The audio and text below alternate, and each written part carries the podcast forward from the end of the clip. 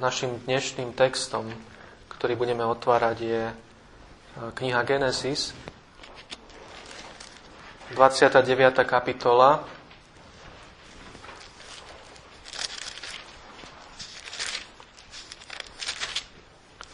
A je to vlastne záver tejto kapitoly, verše 31 až 35. Prečítame tento text a potom ho budeme otvárať.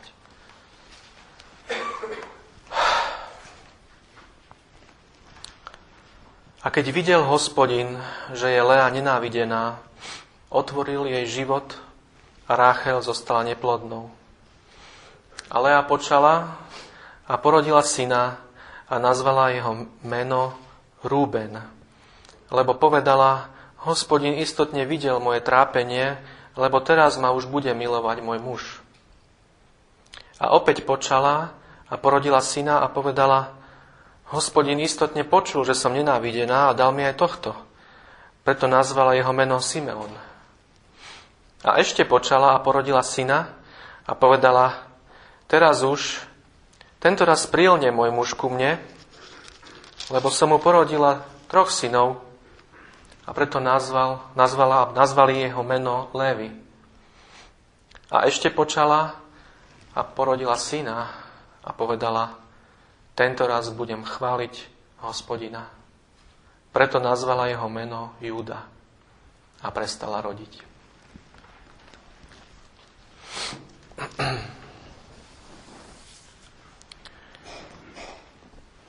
Naposledy sme hovorili o Jakobovi a o tom, ako ho Boh prozreteľne priviedol do ťažkej situácie, aby ho pretavil a zbavil trosky nečestného charakteru a aby s ním jednal kvôli tomu, ako sa zachoval k svojmu otcovi a, a predtým k svojmu bratovi. Jakob si myslí, že sa oženil z Ráchel, no zistuje, že sa oženil z Leou. Minule sme hovorili o tejto situácii z Jakobovej strany, no teraz Duch Svetý obracia pozornosť na Leu, pre ktorú táto situácia bola rovnako ťažká, ak nie oveľa ťažšia. Táto kázeň má názov Lea, dôvod ku chvále. Pretože keď čítame náš dnešný text, môžeme si položiť otázku, kde môže žena ako Lea nájsť akýkoľvek dôvod ku chvále Boha. Nič v tomto slede udalosti nenaznačuje, že by sa Jakobovo srdce v opísanom časovom období zmenilo. Zdá sa, že Ráchel bola vždy tým jediným objektom jeho náklonnosti a že vždy, vždy bude jeho jedinou. A keď si neskôr prečítame celý záznam týchto udalostí, kedy uvidíme, že súperenie medzi Ráchel a Leo bude pokračovať ešte mnoho rokov a dokonca potrvá až do času, kedy sa bude mať Jakov stretnúť so svojím bratom Ezavom, no nebude si istý, ako ho Ezau privíta, tak rozdelí svoj tábor na jednotlivé obranné vrstvy, ktoré pôjdu jedna za druhou pred sebou. A koho dá na úplný koniec tohto sprievodu? Nie je to Lea a jej synovia, jej deti, je to Ráchel. Máme tu ženu, Leu, ktorá sa musí vyrovnať s veľmi ťažkou životnou situáciou. A toto vidíme aj v tom, aké mena dáva svojim štyrom synom, ktorých rodí. Prvým štyrom synom. Vidíme tu určitý progres, istú postupnosť a v tejto postupnosti vidíme premiešanú jej vieru, jej porozumenie a veľké túžby jej srdca, ktoré by pochopil každý človek, nielen ženy. Vidíme tu ženu, s ktorou sa podľa všetkého celý život zaobchádza biedne. Jej otec sa k nej na začiatku chová a zachová uboho. Podvedie Jakoba, aby ju vydal. Aký postoj týmto ako otec vyjadril ku svojej cére? Isté, snažíme sa tu našim západným rozumom uchopiť skutočnosti východnej kultúry a istým spôsobom to prenášame do porozumenia tejto pasáži, no bez ohľadu na to, Lea je stále ľudská bytosť. Stále je ženou, ktorá rozlišuje, že nikto nestojí napravo a nehovorí, mohol by som sa oženiť s Leou? Dal by si mi túto svoju dceru za ženu? No jej otec ňou podvedie Jakoba. A aj keď sa k nej jej otec chová podľa zvyklostí, ktoré boli v tejto kultúre bežné, musíme poukázať na to, že sa k nej nechová podľa Božieho zákona lásky. Jakov sa k Leji správa hanebne. Verš 30 nám špecificky hovorí, že miloval Rachel viac ako Leu a potom sa pozrite na verš 31. Lea bola nenávidená. Toto je potrebné chápať ako porovnávajúce alebo porovnávacie vyjadrenie. Neznamená to, že Jakob voči Lei prechovával otvorenú nenávisť a hovoril jej, nenávidím ťa, choď mi z očí. Ide skôr o vyjadrenie odmietania osobného vzťahu s ňou. Pretože Jakob miluje Rachel a k Lei tieto city neprechováva.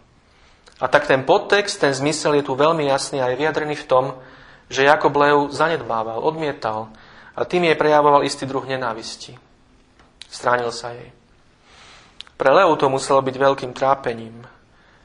Pozrime sa najprv na túžby jej srdca, ako sú vyjadrené v menách jej prvých štyroch synov. Lea túži po láske svojho manžela, Túži po láske svojho muža spôsobom, ktorým by každá manželka túžila po láske svojho pozemského manžela. A tak prichádza prvý syn a jeho meno je Ruben. A význam jeho mena je vyjadrený v texte Hľa syn, pozrite, Boh ma požehnal chlapcom. Jeho meno znamená videnie. Hľa, pozrite. Rúben. Lea v tomto vidí Božie požehnanie, no stále hľadá viac, pretože k významu mena tohto syna pripája vetu. Teraz ma už bude milo- milovať môj muž. A čo je to, čo tak hľadá? Láska je jednoducho náklonnosť, ktorú si navzájom vyjadrujeme, či už slovami alebo skutkami. Je to náklonnosť založená na blízkom vzťahu, ktorý bez pochyby zahrňa priateľstvo a toto je prirodzenou túžbou srdca manželky, ženy ako Lea. Čo je pre Leu obzvlášť bolestivé, je sledovať lásku, ktorú má Jakob Ráchel. V istom zmysle by to bolo ľahšie, ak by sa Jakob k obom manželkám správal s nízkym ohľadom. Ale ona vidí tohto muža, ktorý aj potom, ako bol podvedený, hovorí, stále chcem Ráchel.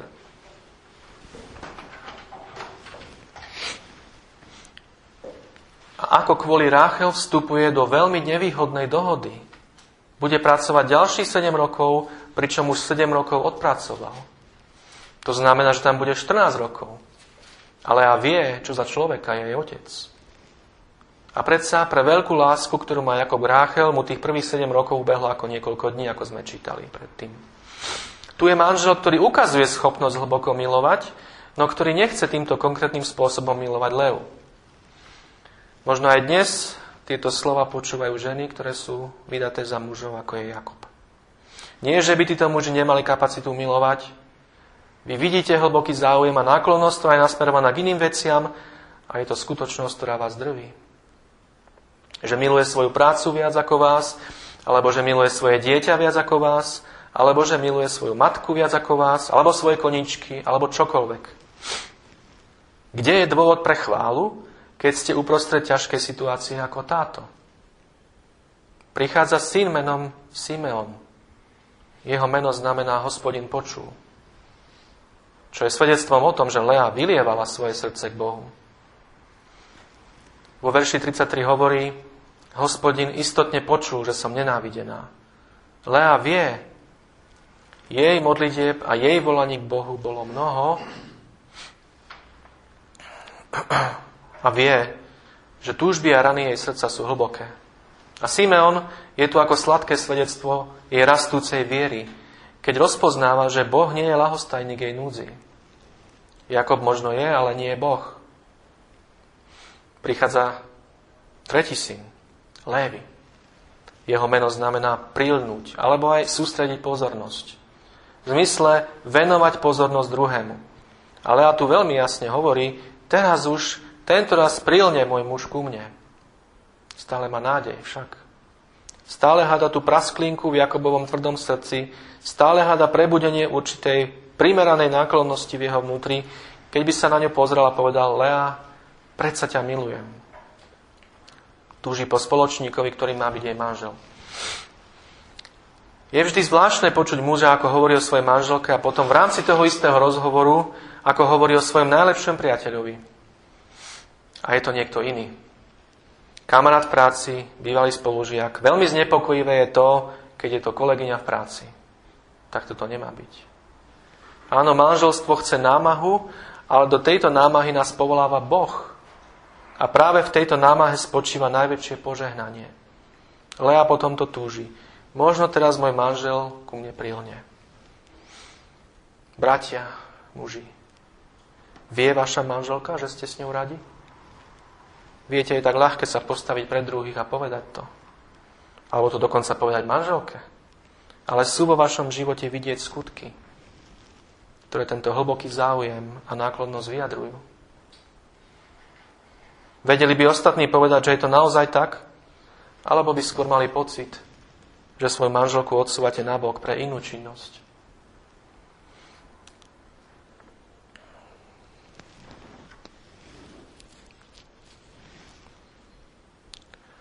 Sestry, ste tým najväčším objektom jeho nadšenia a záujmu, alebo viac ako vás miluje svoju prácu? Alebo svoju službu? A bratia, toto sú otázky, ktoré by sme si mali klásť. Vidí moja manželka dôkazy toho, že chcem byť k nej prilnutý? Že jej venujem pozornosť toľko alebo ešte viac, ako ona chce lnúť ku mne? Keď sa však vrátime k našej pasáži, vidíme tu veľké povzbudenie.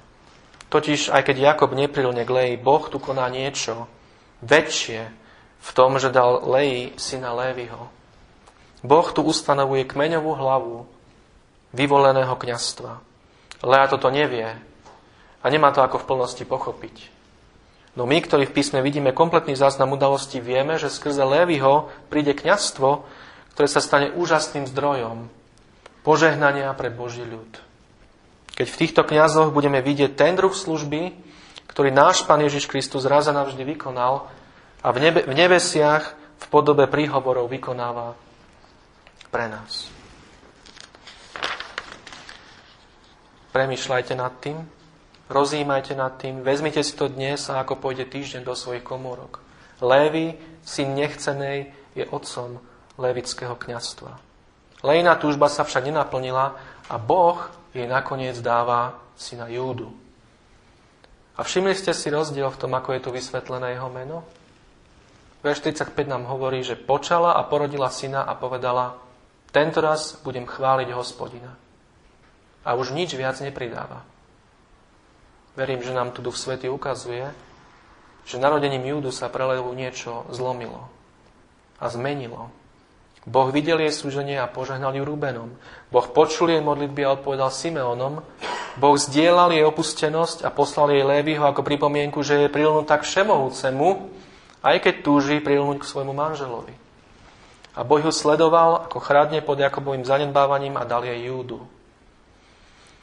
Lea sa možno neteší prilnutiu svojho manžela, no Boh sám sa stáva jej jedinou útechou. Čoho svedectvom je meno, ktoré dáva svojmu štvrtému synovi. Moja chvála, Júda, patrí pánovi. A viete, drahé sestry, ženy, možno dnes ráno hovorím niektorým z vás, ktoré vyznávate, ja som v tej kategórii manželiek, modlila som sa za to, tužila som potom a dodnes je to veľmi ťažké. No viete, drahé sestry, a ste drahé kvôli Kristovi. Júda je v skutočnosti útechou a potechou každej ženy. A aj muža. Júda je vaša útecha a potecha. Možno si teraz kladete otázku, čo tým chce povedať. Chcem tým povedať, že Júda je syn, skrze ktorého sa narodí Kristus. Júda je kmeňovou hlavou väčšného kráľa. Jakob v Genesis 49, v predposlednej kapitole knihy Genesis, vo svojich posledných dňoch, pred smrťou, vyslovuje prorocké slova nad všetkými svojimi synmi, no počúvajte, čo hovorí o svojom synovi Júdovi. Genesis 49, verš 8. Júda, teba budú chváliť tvoji bratia. Tu je opäť slovná hračka na meno Júda, chvála. Lea hovorí, dám mu meno Júda, pretože je chvála, a Jakob nadvezuje na význam jeho mena a mierne ho upravuje, teba budú chváliť tvoji bratia. Prečo? Ideme ďalej. Tvoja ruka bude na šíji tvojich nepriateľov. Júda bude mocný hrdina. Kláňať sa ti budú synovia tvojho otca. Z Júdu príde ten, ktorý vzbudzuje bázeň, uctievanie a zbožnú lásku. Text pokračuje. Júda je levíča, od lúpeže môj synu odišiel si hore. Sklonil sa, leží ako lev a ako levica. Kto ho zobudí, aby vstal? Je dobrý dôvod, prečo voláme leva kráľom zvierat. Ide o prudké, mocné, urputné zviera. A verš 10. Neuhne berla od Júdu ani palica zákonodarcu spomedzi jeho kolien, dokiaľ nepríde šílo. Hľadíme tu dopredu na niekoho, kto príde a nebude to Júda, ale ten, ktorý vzíde z Júdu a o ktorom Jakob pokračuje a hovorí, jeho, tohto šíla, budú poslúchať kto? Členovia rodiny? Nie. Národy. Ako pokračujeme cez starú zmluvu, vidíme mnohé iné proroctva, ktoré hovoria o tomto potomkovi Júdu. Micheáš o ňom hovorí niečo veľmi špecifické, čo preberá Matúš vo svojom evaníliu a v druhej kapitole vo verši 6 hovorí o najväčšom júdovom synovi, o Kristovi, ktorý bude vládnuť nad národmi, ale ktorý bude aj pásť Boží ľud. No toto celé má svoj vrchol v poslednej knihe Biblie. V zjavení Ježiša Krista, v kapitole 5, v ktorej budeme čítať od verša 1. Apoštol Ján píše, Videl som na pravici sediaceho na tróne zvitok, popísaný znútra i zozadu, zapečatený siedmými pečaťami. A videl som silného aniela, ktorý hlásal, hlásal veľkým hlasom. Kto je hoden otvoriť zvitok a zrušiť jeho pečate?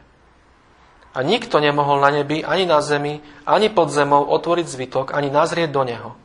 A ja som veľmi plakal, že sa nikto nenašiel hoden otvoriť a prečítať zvitok, ani nazrieť do neho. Tu sa na chvíľku zastavíme, aby sme si pripomenuli, čo tento zvitok predstavuje. Zvitok, ktorý je zvinutý a zapečatený siedmými pečaťami. Teda dokonale zapečatený. Preto sedem pečatí popísaný znútra i zozadu. Nie je tu priestor pre akéhokoľvek človeka alebo iné stvorenie, aby k tomuto zvitku čokoľvek bolo pridané. Čo je v tomto zvitku napísané? Keď to zjednodušíme, v tomto zvitku je napísaný údel každého muža, každej ženy, chlapca a dievčaťa. Ide o list vlastníctva väčšnosti, ako ho nazvali niektorí. Prečo Jan veľmi plakal? Pretože pochopil, kým tento zvytok nebude otvorený a kým zostane pevne zapečatený, jeho osobný údel nebol zaistený a nemôže byť zaistený. Niekto, niekto musí mať autoritu, moc a právo otvoriť tento zvytok. V opačnom prípade nikto z nás, ani jeden jediný z nás, nebude v pozícii istoty, bezpečnosti, požehnania a pokoja. A drahí priatelia, ak by sme boli na tom mieste, a rozumeli všetkému, čo sa odvíja, aj my by sme za, začali veľmi plakať za poštolom Jánom. Ak by sa nenašiel nikto na nebi, na zemi a pod zemou, kto by mohol otvoriť tento zvytok. No pozrite na verš 5, ak máte otvorené. A jeden zo starcov mi povedal, neplač. Hľa, lev z pokolenia Júdovho, koren Dávidov. Dávid bol tiež potomok Júdu. Lev z pokolenia Júdovho zvíťazil, aby otvoril zvitok a zrušil jeho sedem pečatí. Ako zvíťazil? Kedy a kde zvíťazil? Kto je tento veľký víťaz? Verš 6 hovorí, a videl som a hľa, prostred trónu a tých štyroch živých bytostí a prostred starcov stál lev? Nie. To nie je to, čo Jan vidí na tomto mieste. Jan vidí baránka. A počúvajte toto. Ako zabitého. Slovo baránok je s veľkým B. Ide totiž o meno. O jedno z množstva mien nášho pána Ježiša Krista. Baránok, ktorý bol zabitý, nie je nikto iný ako pán slávy, ktorý zostúpil na zem, vzal na seba naše telo a potom šiel na kríž, kde krvácala zomieral. To je ten, ktorý svojimi ranami a vyliadou krvou za naše hriechy získal právo a moc otvoriť každú jednu z tých siedmých pečatí a rozvinúť ten zvytok. A tak teraz tam, kde bol dôvod na veľký plač a hlasný nárek nad tým, že by sme my spolu s Jánom mohli byť stratení, dochádza k prepuknutiu chvály.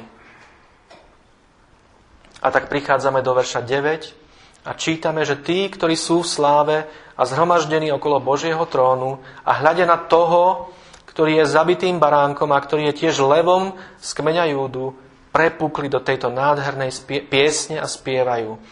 Hoden si, viac, hoden si vziať zvytok a otvoriť jeho pečate, lebo si bol zabitý a vykúpil si nás Bohu svojou krvou z každého pokolenia a z každého jazyka, ľudu a národa.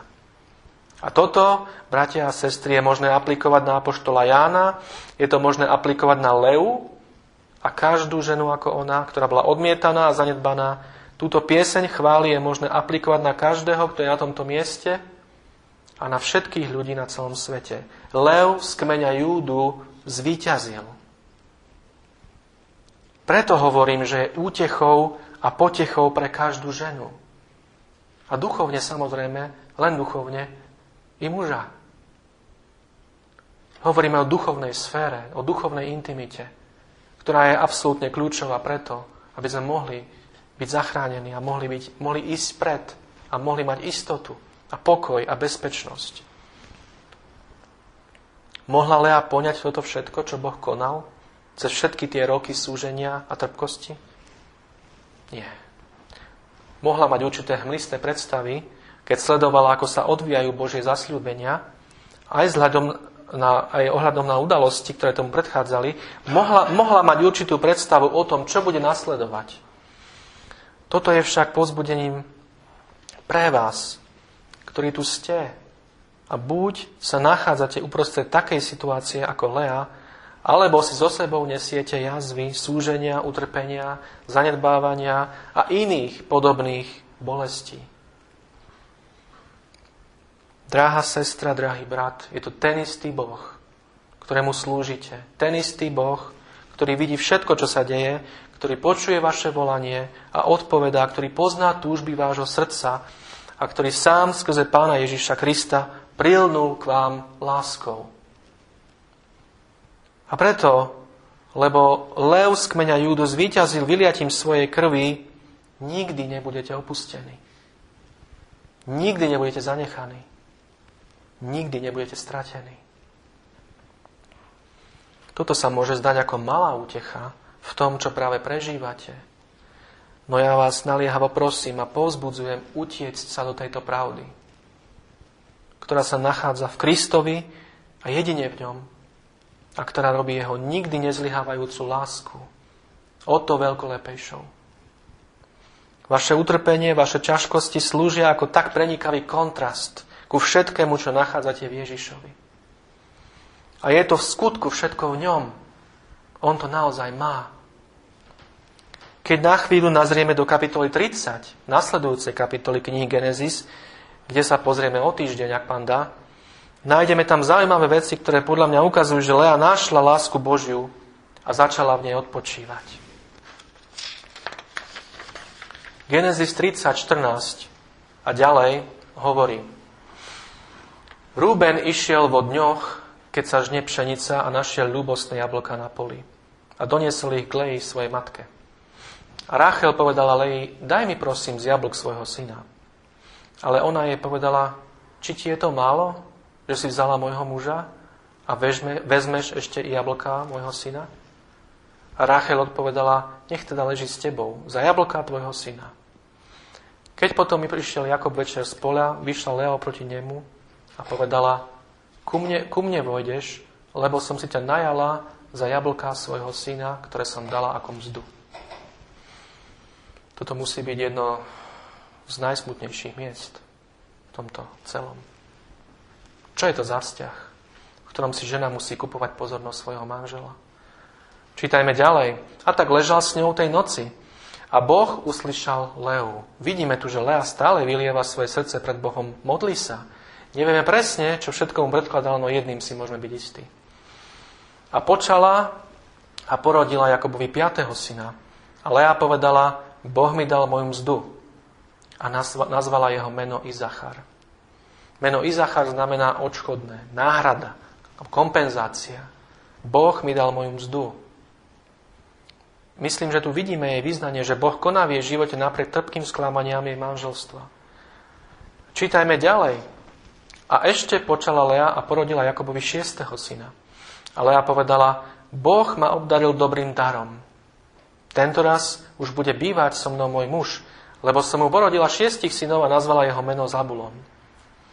Meno Zabulon znamená česť, ale jeho významové odtiene je možné vidieť aj v slovách obdaril a bývať.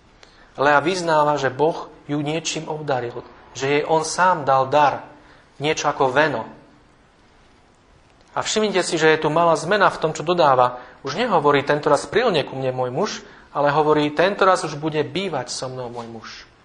Tento raz ma bude môj muž ctiť a bude sa ku mne správať ako k tej, ktorá je povýšená do náležitého stavu úcty. A aj keď Lea túži po povýšení zo strany Jakoba, vidí povýšenie, ktoré jej dáva hospodin. A verím, že aj posledné dieťa je dôležité. Potom porodila dceru a nazvala jej meno Dína. Meno Dína je predmetom diskusí, no zdá sa, že môžeme bezpečne povedať, že nesie v sebe význam súdu alebo spravodlivosti. Spravodlivosť je slovo, ktoré používame aj v kontexte čestnosti, férovosti, primeranosti v tom, ako sa s ľuďmi zaobchádza. Uplatňovať spravodlivosť znamená jednať s niekým nestranne, čestne, férovo. A dvaja muži v lejnom živote sa k nej takto nechovali. Jej otec Lában tak nečinil, jej manžel Jakob tak nečinil. Jeden sa jej zbavil v pokutnom obchode a druhý jej venuje malú alebo takmer žiadnu pozornosť, pretože je príliš omámený láskou po svojej druhej žene. A predsa vidíme, ako hospodin žehná Leu. A ona to vidí a aktívne mu prináša chválu a my to vidíme v posledných troch menách. Izachar je tu náhrada, je tu odškodné. Zabulon je tu česť, ktorú je možné nájsť. A Dína je tu spravodlivosť. No v najvyššom možnom zmysle je toto všetko možné nájsť len v Bohu. Lea sa naučila to, čo sa naučil žalmista v žalme 63. Ten znie nasledovne. Nie celý, ale budeme čítať časti z neho. Bože, Ty si môj silný Boh. Hľadám ťa hneď za svitania. Moja, duš, moja duša žízni túžbou po Tebe. Moje telo prahne po Tebe vo vyschlej zemi a zomdlenej bez vody. Naším problémom a dokonca v situáciách a práve v situáciách, ako je Lejna, je to, že sa srdcom upneme na iné veci, z ktorých mnohé sú legitimné. Čo je zle na tom, že manželka túži po láske, prilnutí náklonnosti a cti svojho manžela? No ak tieto veci, nech sú akokoľvek dobré, hľadáme na úkor nášho vzťahu s pánom, z týchto vecí sa stanú modly. Žalmista hovorí, som ako ten, ktorý je vo vyschnutej a zomdlenej zemi bez vody. A niektorí by možno opísali svoje manželstva týmto spôsobom. Pustatina, na ktorej nič nerastie, čo by mi dalo pokrm a silu vydržať ďalší deň. No čo hovorí žalmista v žalme 63 ďalej? Budem hľadieť na teba v svetini, aby som videl tvoju silu a tvoju slávu. A potom prichádza tá najúžasnejšia časť lebo tvoja milosť je lepšia ako život. Moje pery ťa budú vele sláviť.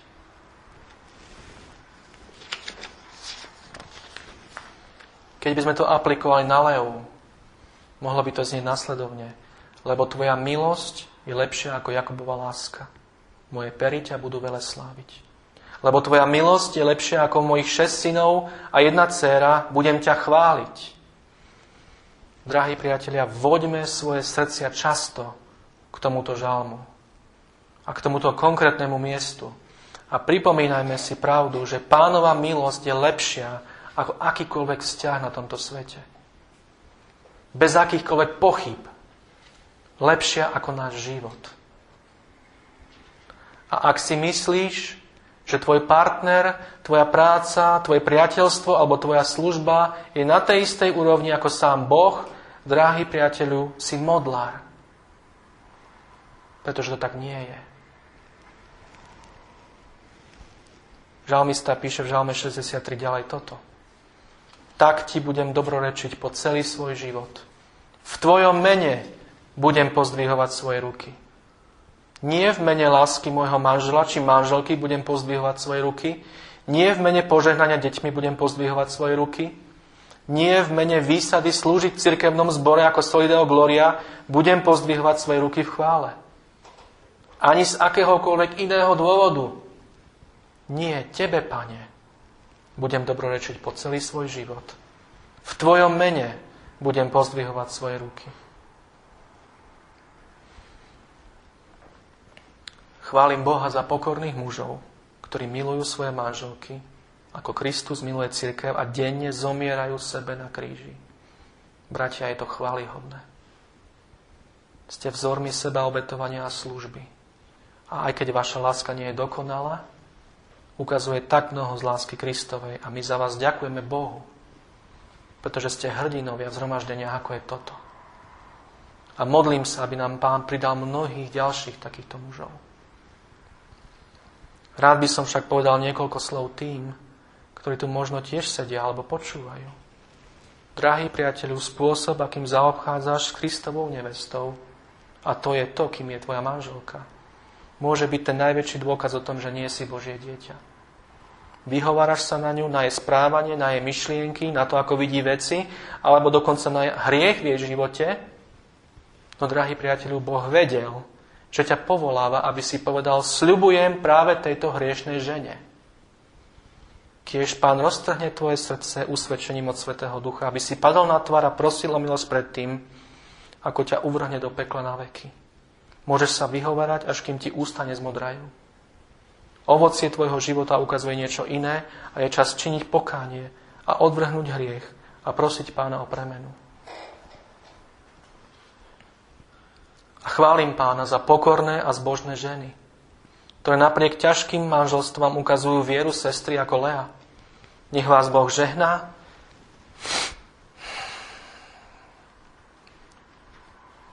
za vašu vytrvalosť a trpezlivé nesenie mnohých hriechov vašich manželov. Príde deň, príde deň, keď vás do naruče vezme váš nebeský ženích a povie, dobré nevesta, dobrá a verná, keď ste si mysleli, že strácate život, tak ste ho nachádzali. Zatiaľ, čo ste strácali mnoho pozemských pokladov, ukladali ste si ich v nebesiach. A vaša duchovná rodina bude stáť a hľadieť na to v úžase a spolu s vami velebiť pána. Pamätajte, žiaden muž na tejto zemi nie je takým darom, akým je Pán Ježiš. A bratia, pamätajte, žiadna žena na tejto zemi nie je takým darom, akým je Pán Ježiš. To najlepšie na tejto zemi sa nedokáže priblížiť Pánovi Ježišovi Kristovi. A ak vás Boh požehnal pozemským vzťahom otca k cére, alebo manžela k manželke, ktoré sú odrazom jeho vzťahu k cirkvi, ďakujte mu a chválte ho. No nedovolte, aby ani tento vzťah odsunul z náležitého miesta ten jediný vzťah, na ktorom záleží. A to je vzťah k pánovi slávy. Máme mnoho za čo ďakovať. Lev z kmeňa Júdu zvíťazil. To je nádej aj pre toho najväčšieho hriešníka. V Kristových hranách je milosedenstvo a milosť. Upriame pohľad našich srdc na Neho a zostávame v ňom ďalej až do konca. Poďme sa spolu modliť.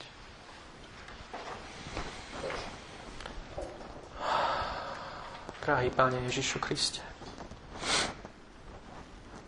Pane, ďakujeme Ti za to, že Tvoja milosť je lepšia ako život.